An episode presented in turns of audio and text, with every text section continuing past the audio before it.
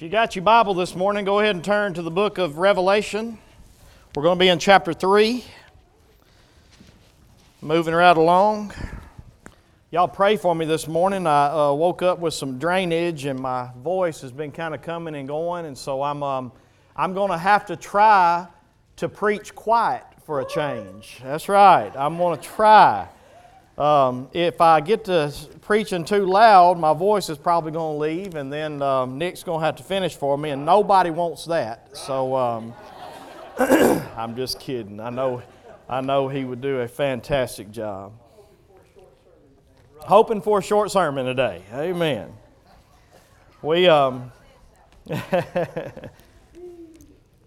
So, Revelations chapter 3, we're going to read verse 7 through 13. When you get there, if you would stand one more time, I know we stand a lot, but um, would you stand one more time? If you have the means and you're able. If you need to stay seated, God understands. Revelations chapter 3, we'll read verse 7 through 13. it says this And to the angel of the church in Philadelphia, write the words of the Holy One, the true One, who has the key of David, who opens and no one will shut, who shuts and no one opens. I know your works. Behold, I have set before you an open door which no one is able to shut. I know that you have but little power, and yet you have kept my word and have not denied my name. Behold, I will make those of the synagogue of Satan who say that they are Jews and are not, but lie. Behold, I will make them come and bow down before your feet, and they will learn that I have loved you. Because you have kept my word about patient endurance, I will keep you from the hour of trial that is coming on the whole world to try those who dwell on the earth. I am coming soon. Hold fast what you have so that no one may seize your crown.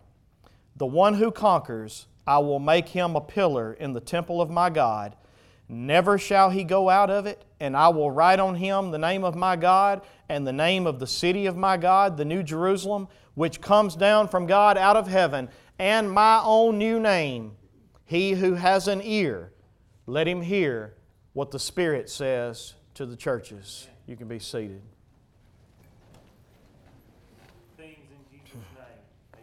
Amen. Today we have the privilege of studying Christ's Word to the faithful church of Philadelphia. Um, we don't really have a whole lot of history on this church, so I'll just uh, be very brief on just a few little things. Uh, one thing is that it was formed by a king that uh, had a very strange love for his brother. Uh, now, I don't know what that means. All I know is that that's the way the history books teach us is that the city of Philadelphia here was founded by a, a king. I think his name was um, Attalus, King Attalus. But he established this uh, city, and because he had a very strange love for his own brother, the, the, um, the history books tell us that he was nicknamed Philadelphia. And that's what the word Philadelphia means it means brotherly love. And so, because he was nicknamed Philadelphia and he founded this city, this city actually um, took on that name, his nickname, and it became known as the city of Philadelphia. And we don't really have a whole lot of information other than it was a city that was destroyed by uh, volcanoes and earthquakes on a pretty regular basis, and it was built back, destroyed, built back, destroyed, and built back. But um, that doesn't that context doesn't help us a lot with understanding Jesus' words to them. Many times when we study these uh, churches, the context of the city really helps us to see what the, the, the letter is talking about. And you'll see that next week, if the Lord wills. You'll see that next week in Laodicea when he talks about, because you're neither hot nor cold, I will spew you out of my mouth. That, there's some context in that city that is really going to help you understand why Jesus said that. But uh, this week, we're just going to study through this letter. But the main thing you need to know is this this was a church that the Lord Jesus saw as a faithful congregation. They were a church that they received absolutely no condemnation. Most every other church, other than the Church of Smyrna, received a, a pretty serious condemnation of some kind. But this church receives no condemnation whatsoever. And, and that's a beautiful thing because we know that there is no such thing as a perfect church, right? And the reason there's no such thing as a perfect church is because there's no such thing as a perfect. And churches are made up of people, individuals. And so we are a hospital for sinners that know they're sick and they're looking for help. And so that is what a church is. And so I love the fact that Jesus can look at a church full of sinners, not perfect, and yet he can have no condemnation for them. And when I see that, the first thing that comes to my mind is I want to know what was it about this church that they had that the Lord Jesus saw and commended them for it so that there was absolutely no condemnation. Now, you as a Christian, wouldn't you love to be the church or the person that Jesus writes a letter to, and the only thing he has to say to you is commending you for the things that you're doing, even though you're not perfect, even though you still struggle with sin? This is a beautiful, beautiful thing that we get to study this morning. They are commended by the Lord as being small in power, and yet they are obedient they're loyal, they're unashamed, they are patiently enduring in their faith. This is the faithful church, not the perfect church, but the faithful church. This is a church I believe we're going to see is fighting the good fight of faith. When Paul was on his deathbed and he was, he was fixing to, to meet his Maker, he makes this statement. He says that I have fought the good fight, I have finished the race, and I have kept the faith. And finally, there is laid up for me a crown of righteousness which the Lord will give to me and to all those who love Him on that day. And so, what I see here is this is a church that they're fighting the good fight.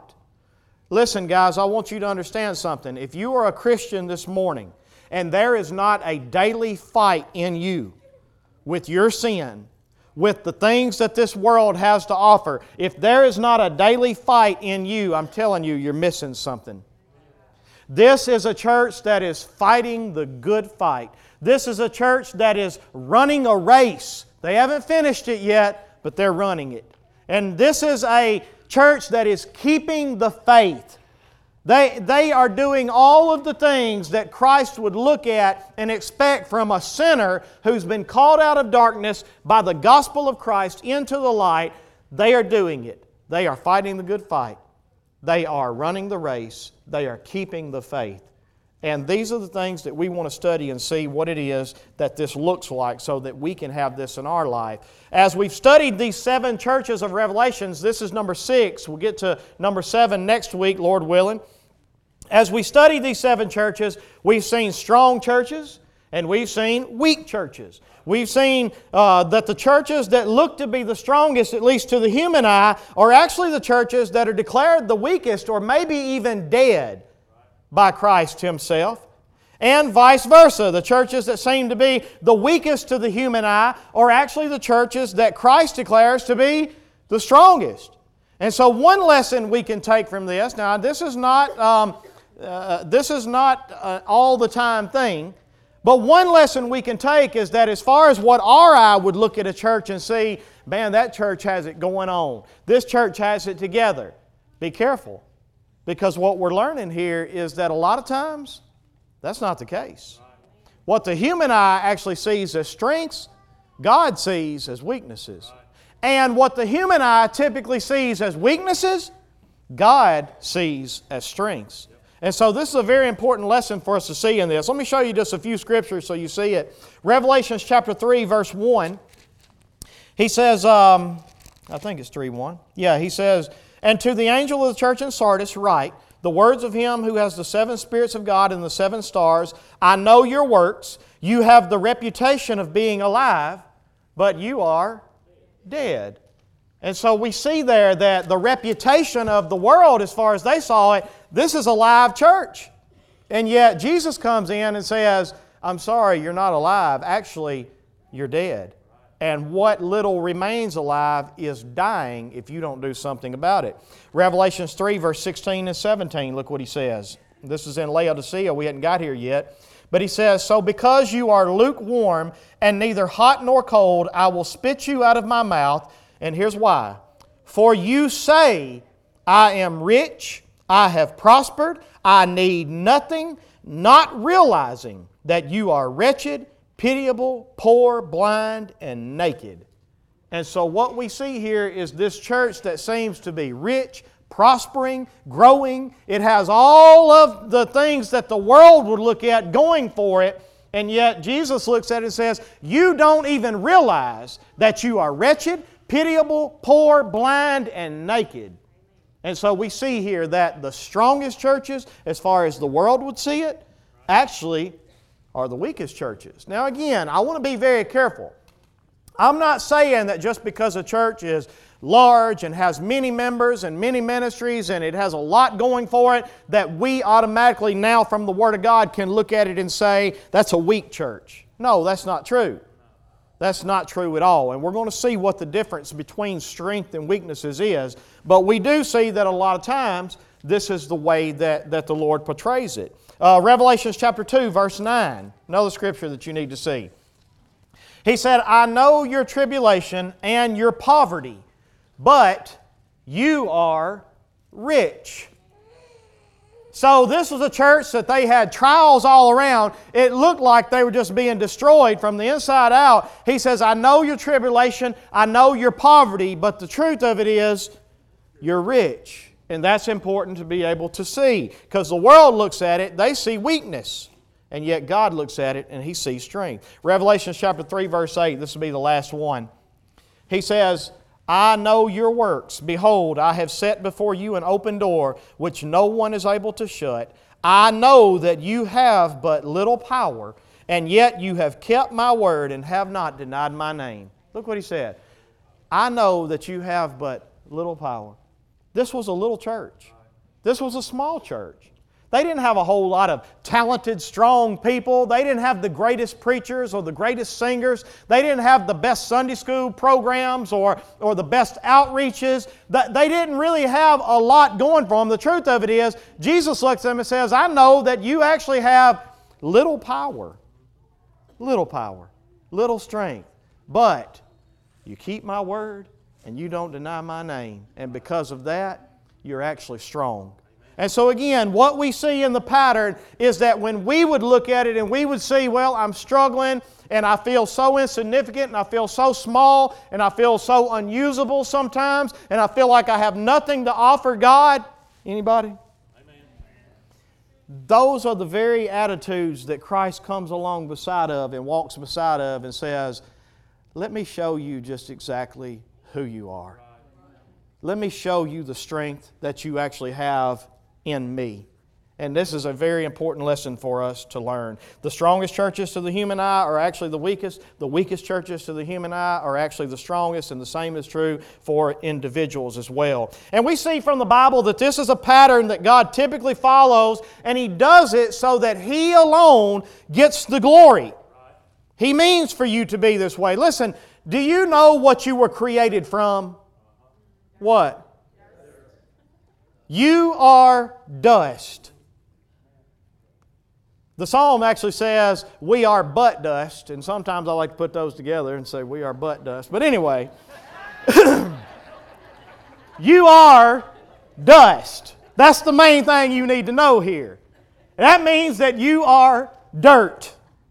Now, I'm not trying to put you down this morning, I'm just trying to put things into perspective here.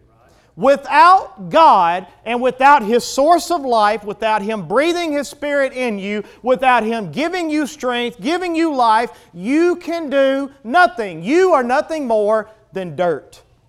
That's what you are. And so we have to keep this into perspective so that we can see that God means for us to recognize what we are so that He can come along beside of us and empower us by His Spirit, by His power, by His strength, by His guidance. And when we do that, then He alone gets the glory for it all. And that's why we were created to begin with. Let me show you a few examples in Scripture to show you this. 1 Corinthians chapter 1, verse 25 through 31. Listen to what this says. For the foolishness of God is wiser than men, and the weakness of God is stronger than men.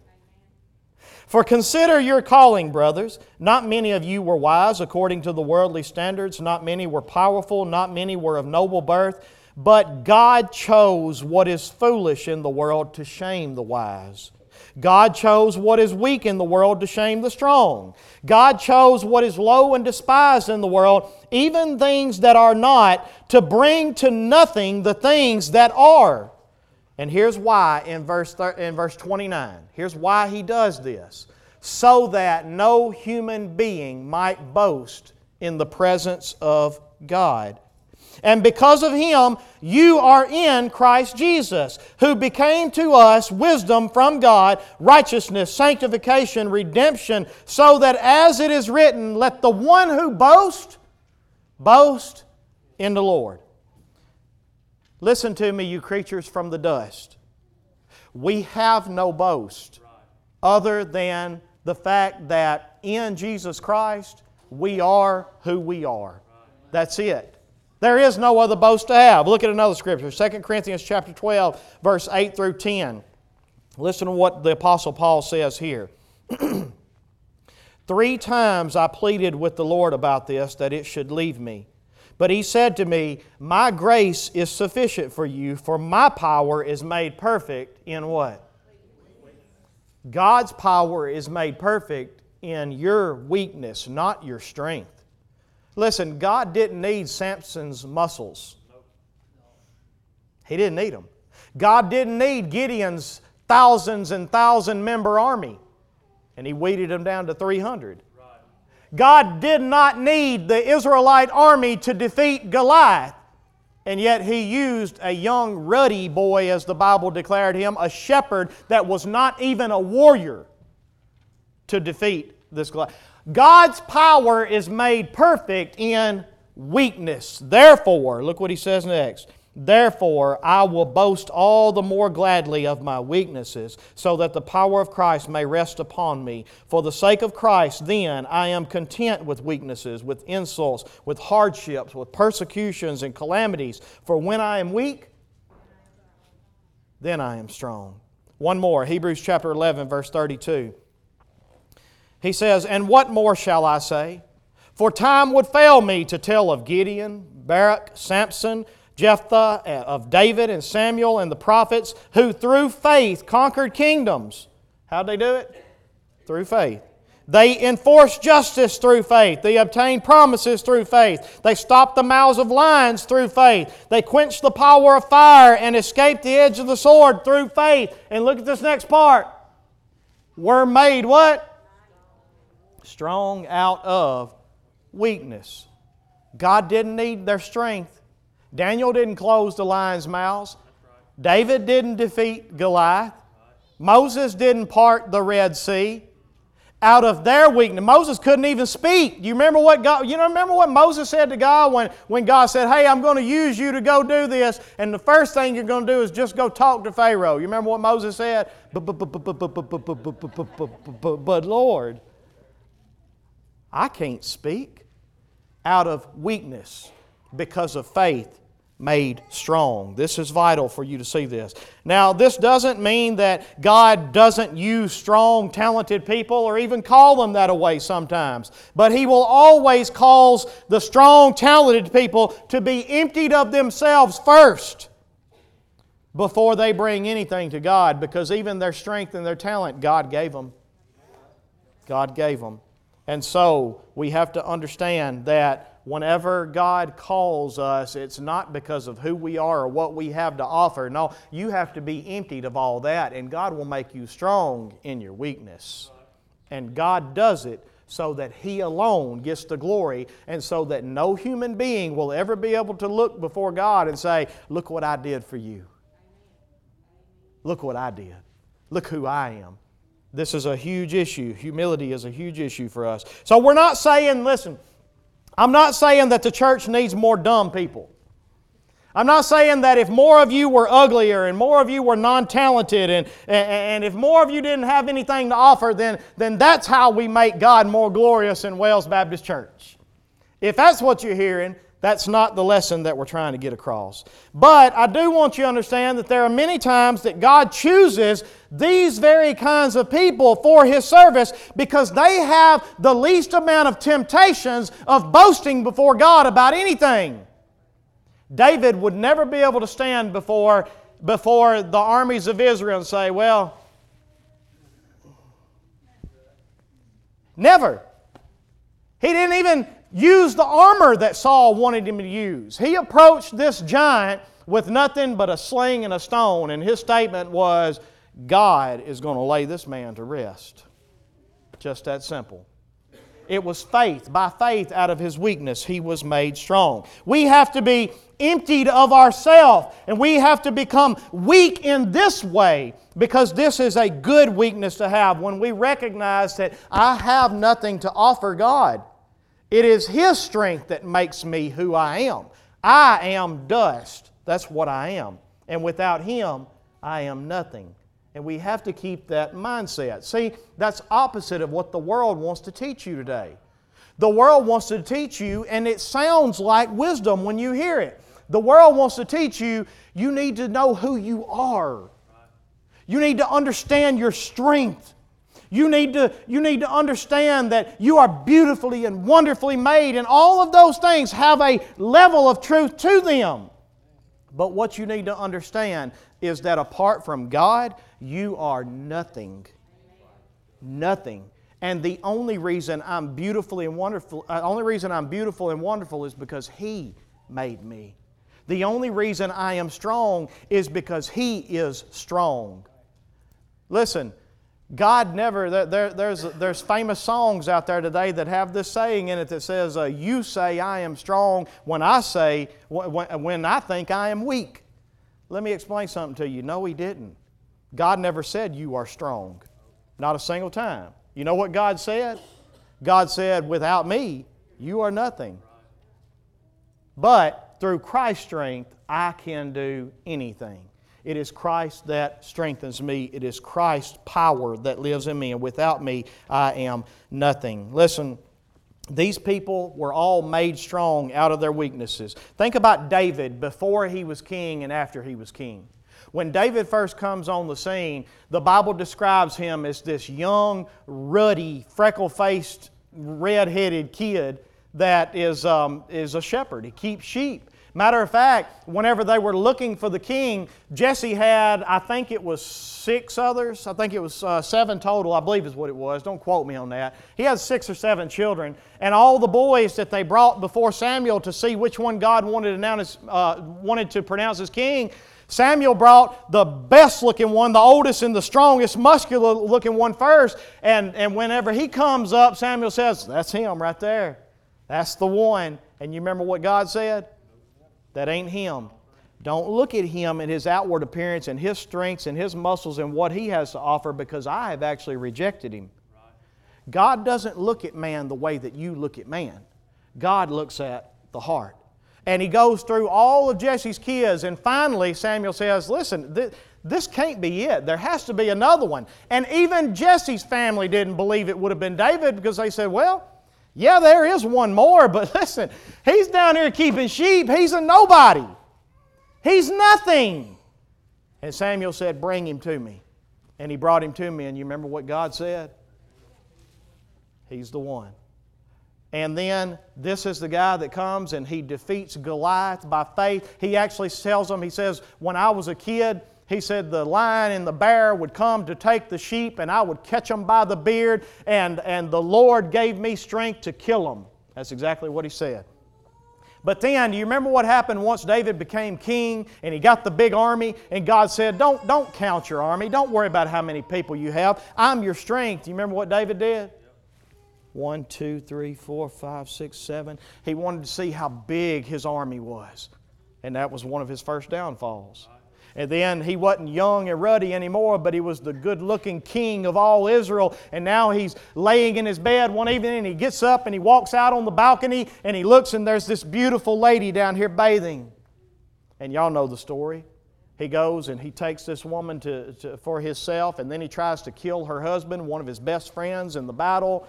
And, and so, all of these strengths that all of a sudden now he thinks he has, they actually lead him away from God. And yet, the weaknesses are in the time that he leans mostly on God. And so, this is why God does what He does. He chooses people that understand their weaknesses first, that understand that I'm nothing, I don't have nothing to offer Him. And then he uses those kind of people because they have the least amount of temptations to step aside and leave God and say, I don't need you anymore, I'm going to go my own way. And yet, he still uses Samson's, but do you know what he has to do to Samson's? He has to break them down. He has to destroy them. He has to teach them that they have no power and no strength in and of themselves. You remember what happened at the end of Samson's life? He has no eyes, he has no strength, he has nothing left. He's chained to two pillars in the Philistine temple. And finally, he reaches the place to where God can use him and he says, God, I don't have anything to offer. I can't do anything. But if you'll strengthen me one more time in your power, I'll destroy these Philistines. And you remember what happened? God used him. God used him. And so, what we see is that when God looks at little strength, He's not saying that you're, you're just hopeless and helpless. He's saying that I want you in a place to where you understand that without me, you are nothing. I don't want you to raise your hand this morning when I ask this. I don't want to embarrass nobody. But I wonder how many of you got up out of the bed this morning and didn't even acknowledge that God gave you breath to breathe. I wonder how many of you have made it all the way to church this morning and you've not yet said your first prayer and talked to Him at all until we prayed as the worship team prayed up here earlier. That is an evidence that we honestly are in a place to where we believe in our minds, God, we don't need you. We wouldn't just come out and say it.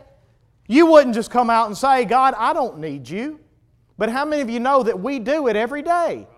Listen, when you're able to put food on your table every, every day and every night, many of you don't even give God a second thought. I try to be very careful whenever I pray for my food, and I try to always remind myself and tell God, God, thank you that you have provided for me today.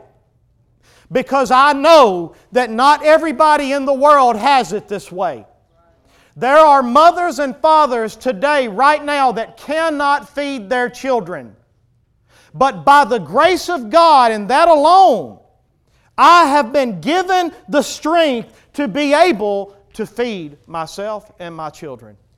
And I try to remind myself and God, every time we sit down and eat, I try to remind myself, God, thank you, because I know that it's only by your grace that this is possible.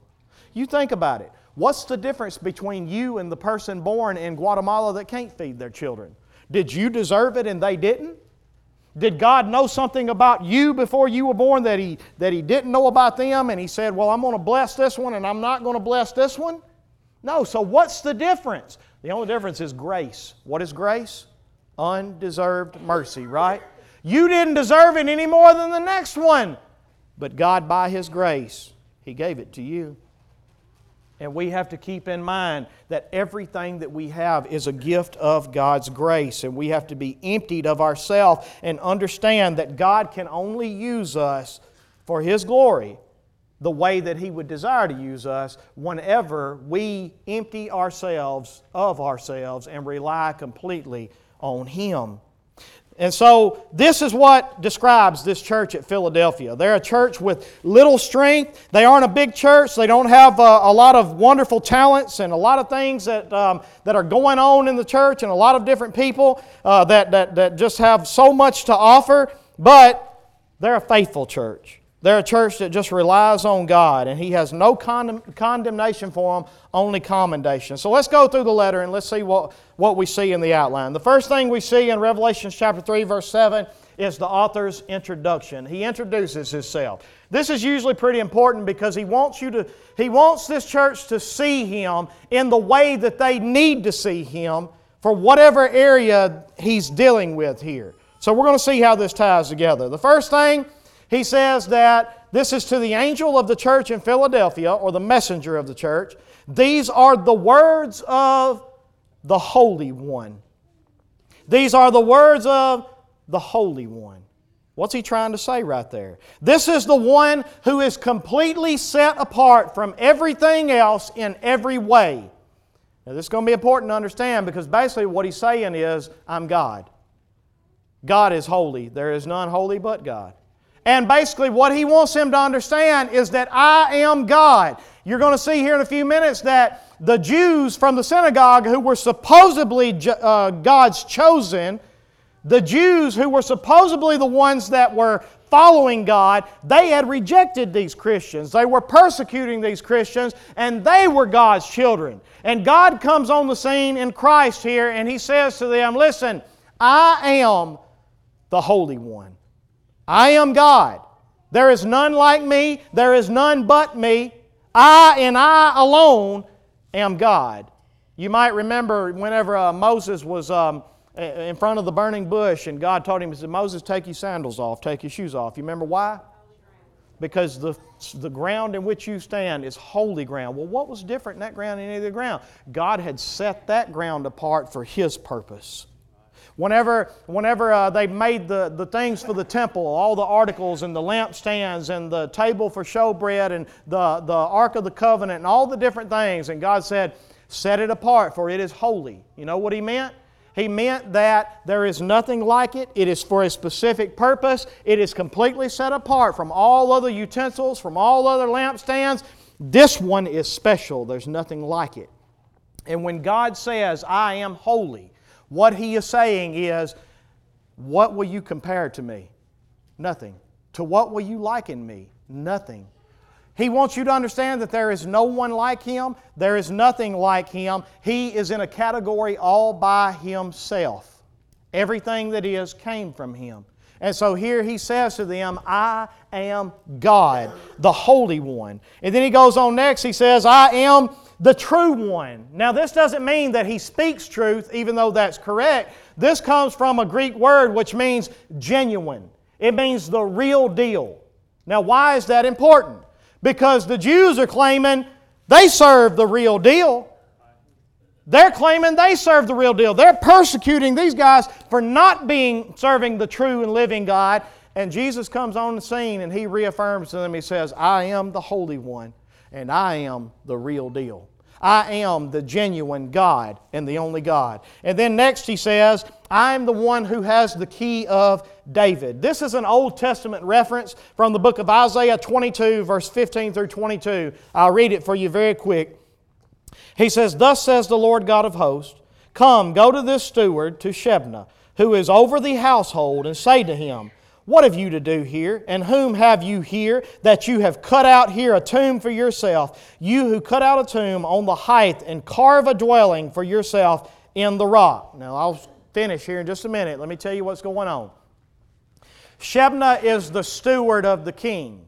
He has the only key to the access to the king, and he has the only key to the access to the king's treasury and all that the king has. And now he has brought himself to a place of pride instead of a servant.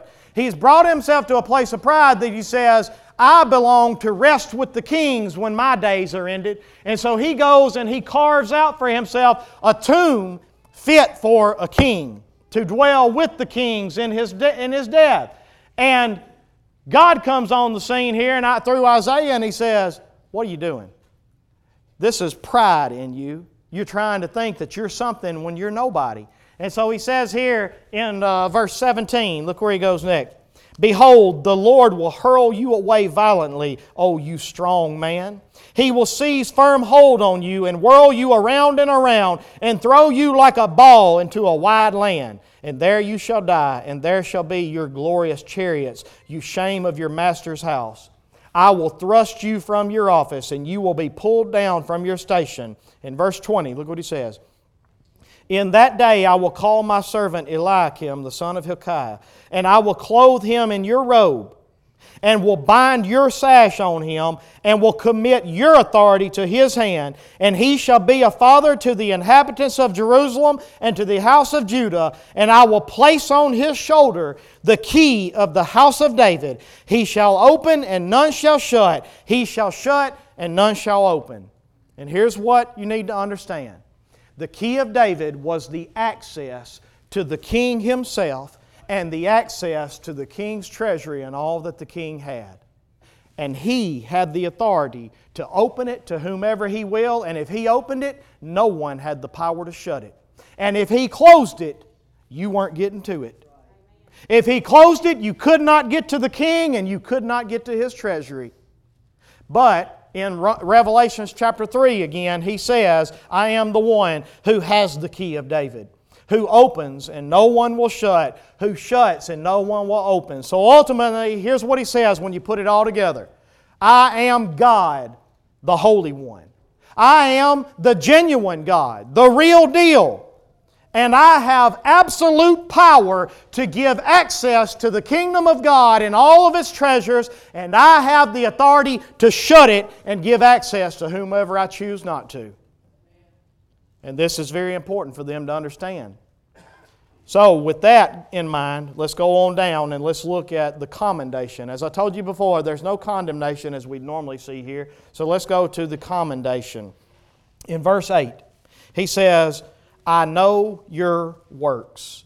Behold, I have set before you an open door, which no one is able to shut. I know that you have but little power. Here's one of the things that I want to start looking at in the commendation. What was it that made this church a faithful church? What was it that they had that they received no condemnation? Because I want that. I want that, very much so. And the first thing he says here is that you have but little power. In other words, they were a humble church. They were a church that recognized that without him they were nothing. They literally felt so insignificant, so small. They recognized that they were wretched, that they were pitiful, that, that, they, were, that they were poor, blind, and naked. And a lot of people in the world today view that as a bad thing. They say, well, you got low self esteem.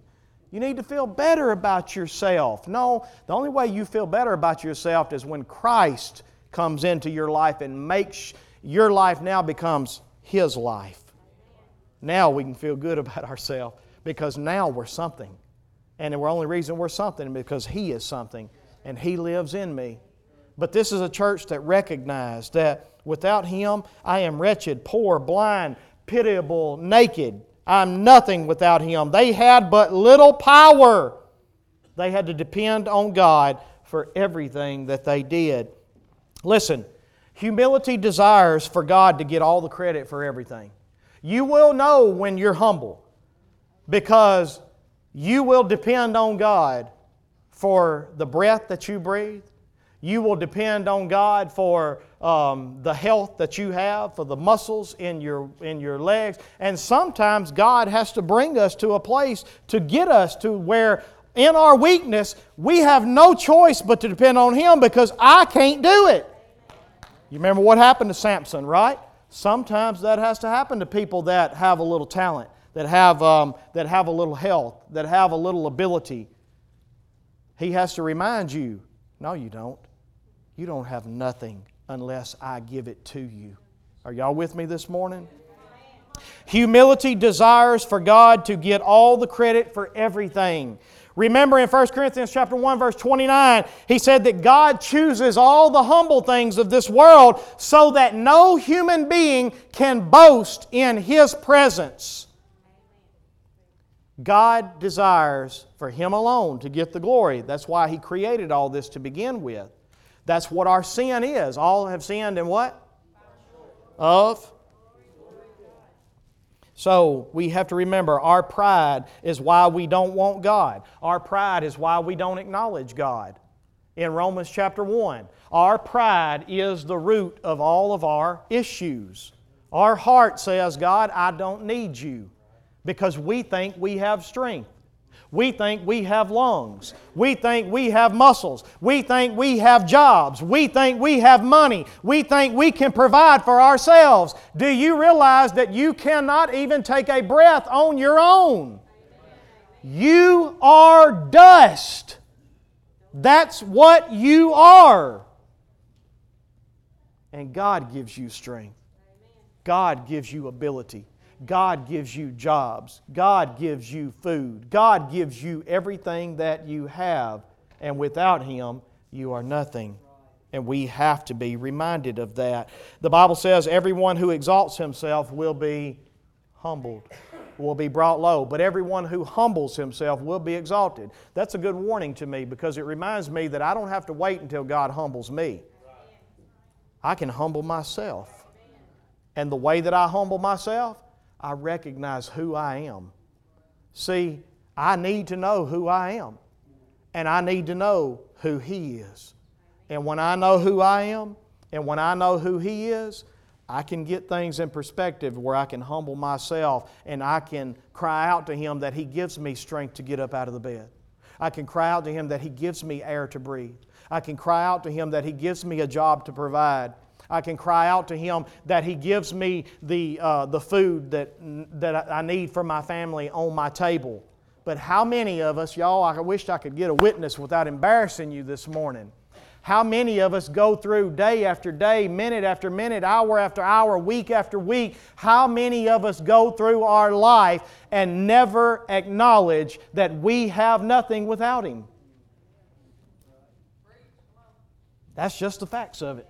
And so we have to come to this place to where we humble ourselves. This is the faithful church.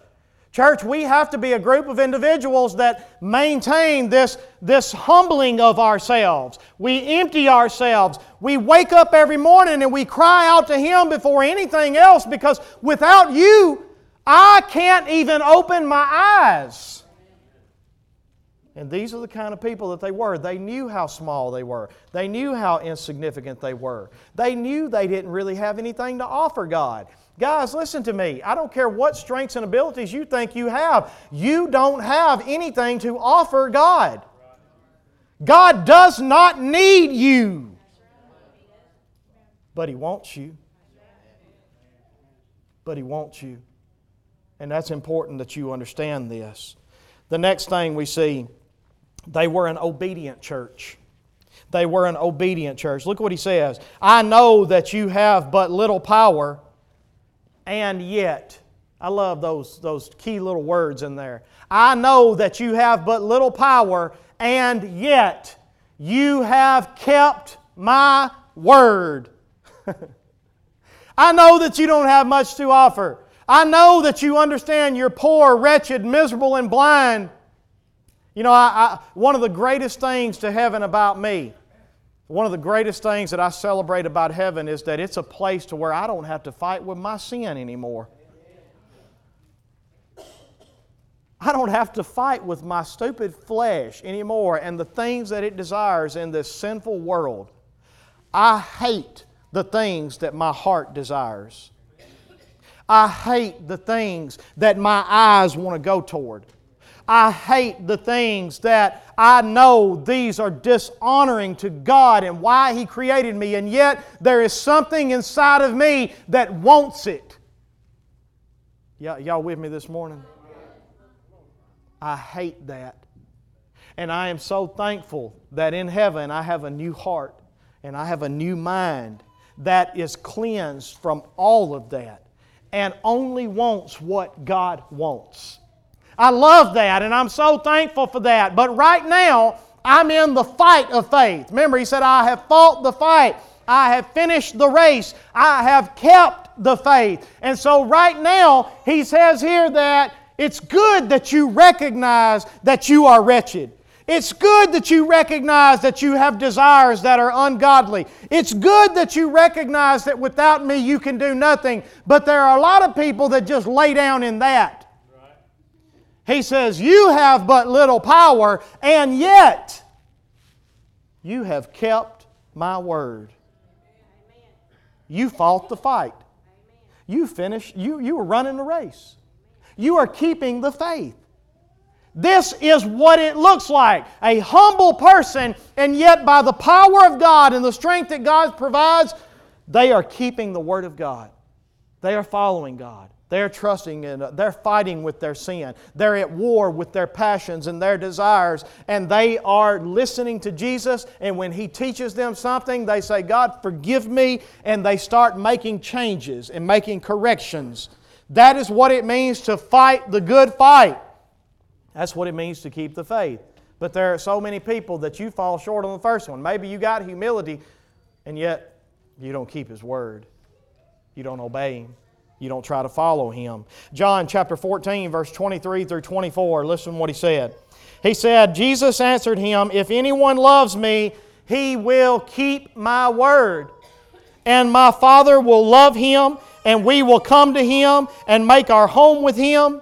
Whoever does not love me does not keep my words. And the word that you hear is not mine, but the Father's who sent me.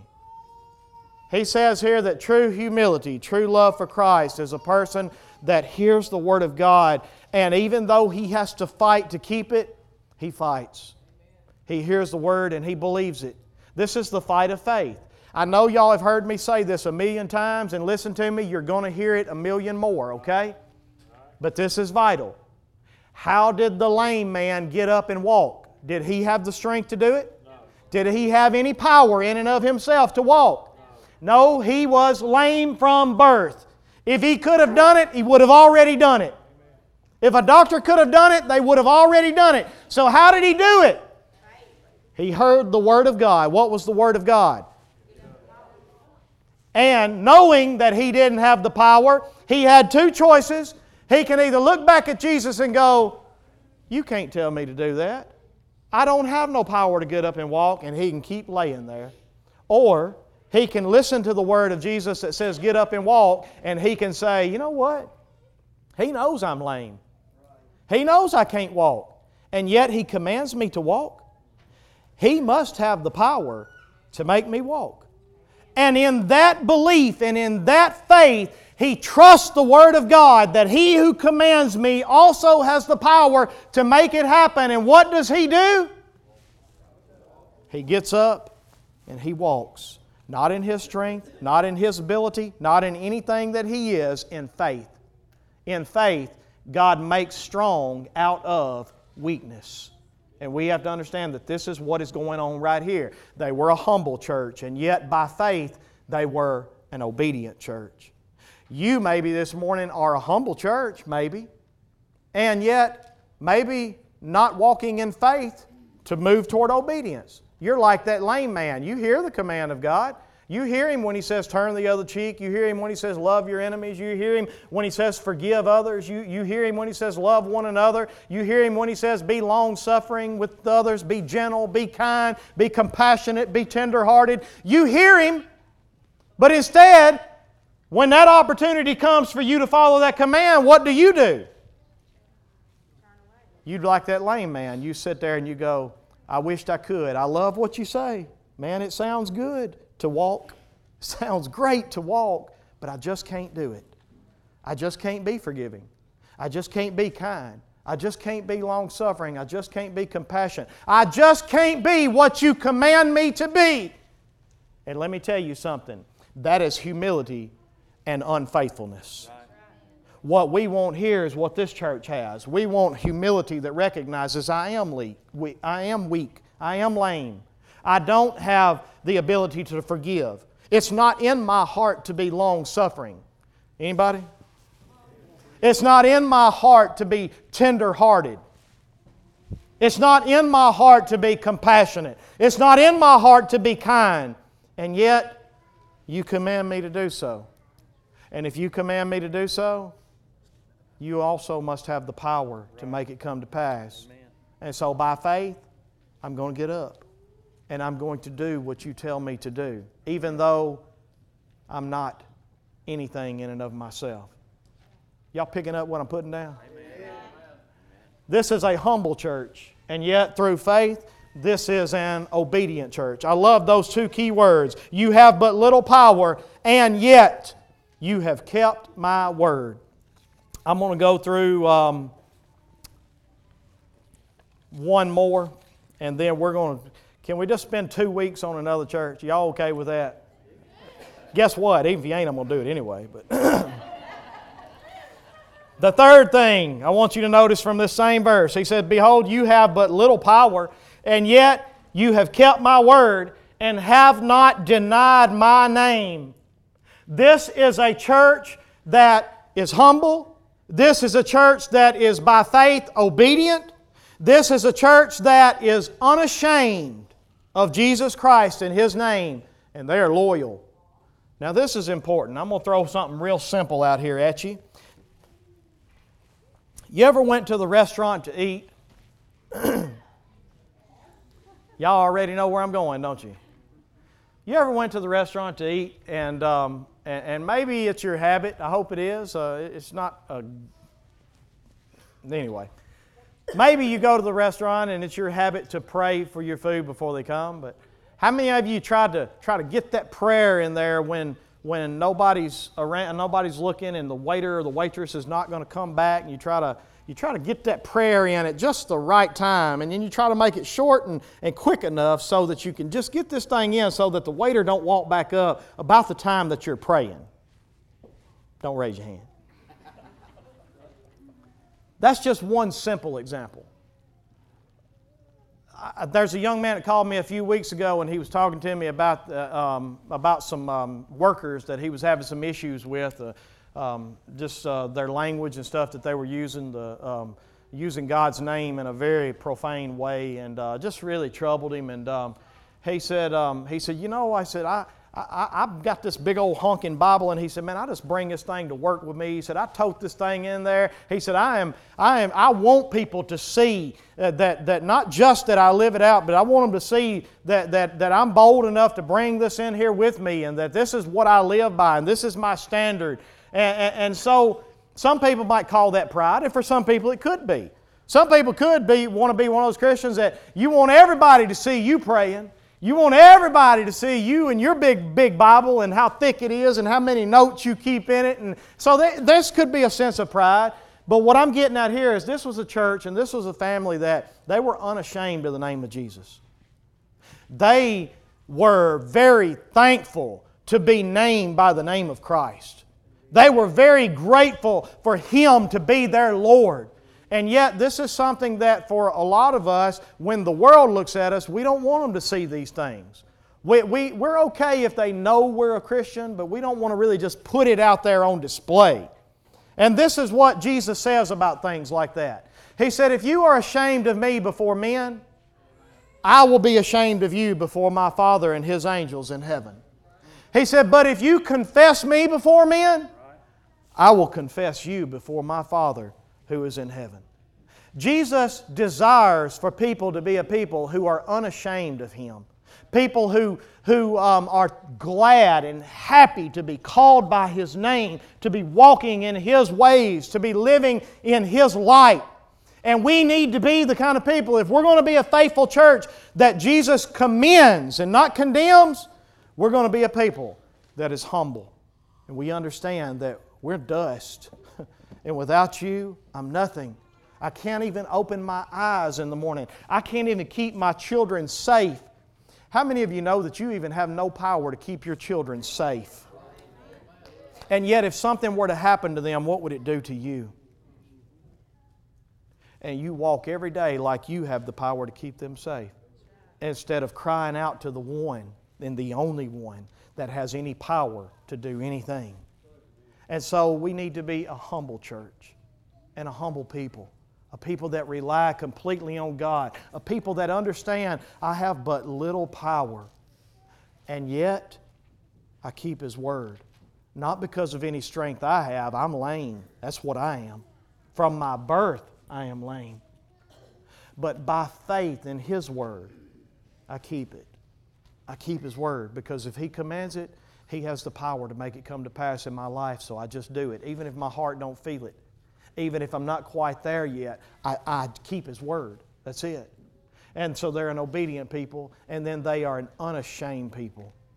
They are very thankful and very happy and very glad for the world to know that Jesus Christ is my Lord and Savior, and without Him, I can do nothing. And every waiter in Giles County needs to know that.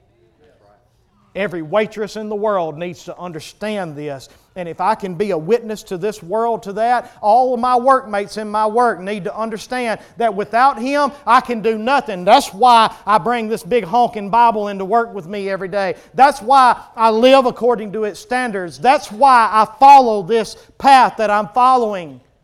I am unashamed of Him, and everybody needs to understand that. This is a faithful church. This is a church that God, through Jesus Christ, looks at and says, I find no condemnation, even though I know you're not perfect. Even though I know you have sins that you fight with and you struggle with, even though I know that you fall short in areas in your life, but because you have these things and they abound, I do nothing but commend you. Now, my question to you do you want to be that kind of Christian? This is the way. That's right. We'll pick up next week and we'll see the blessings and the promises for the faithful church.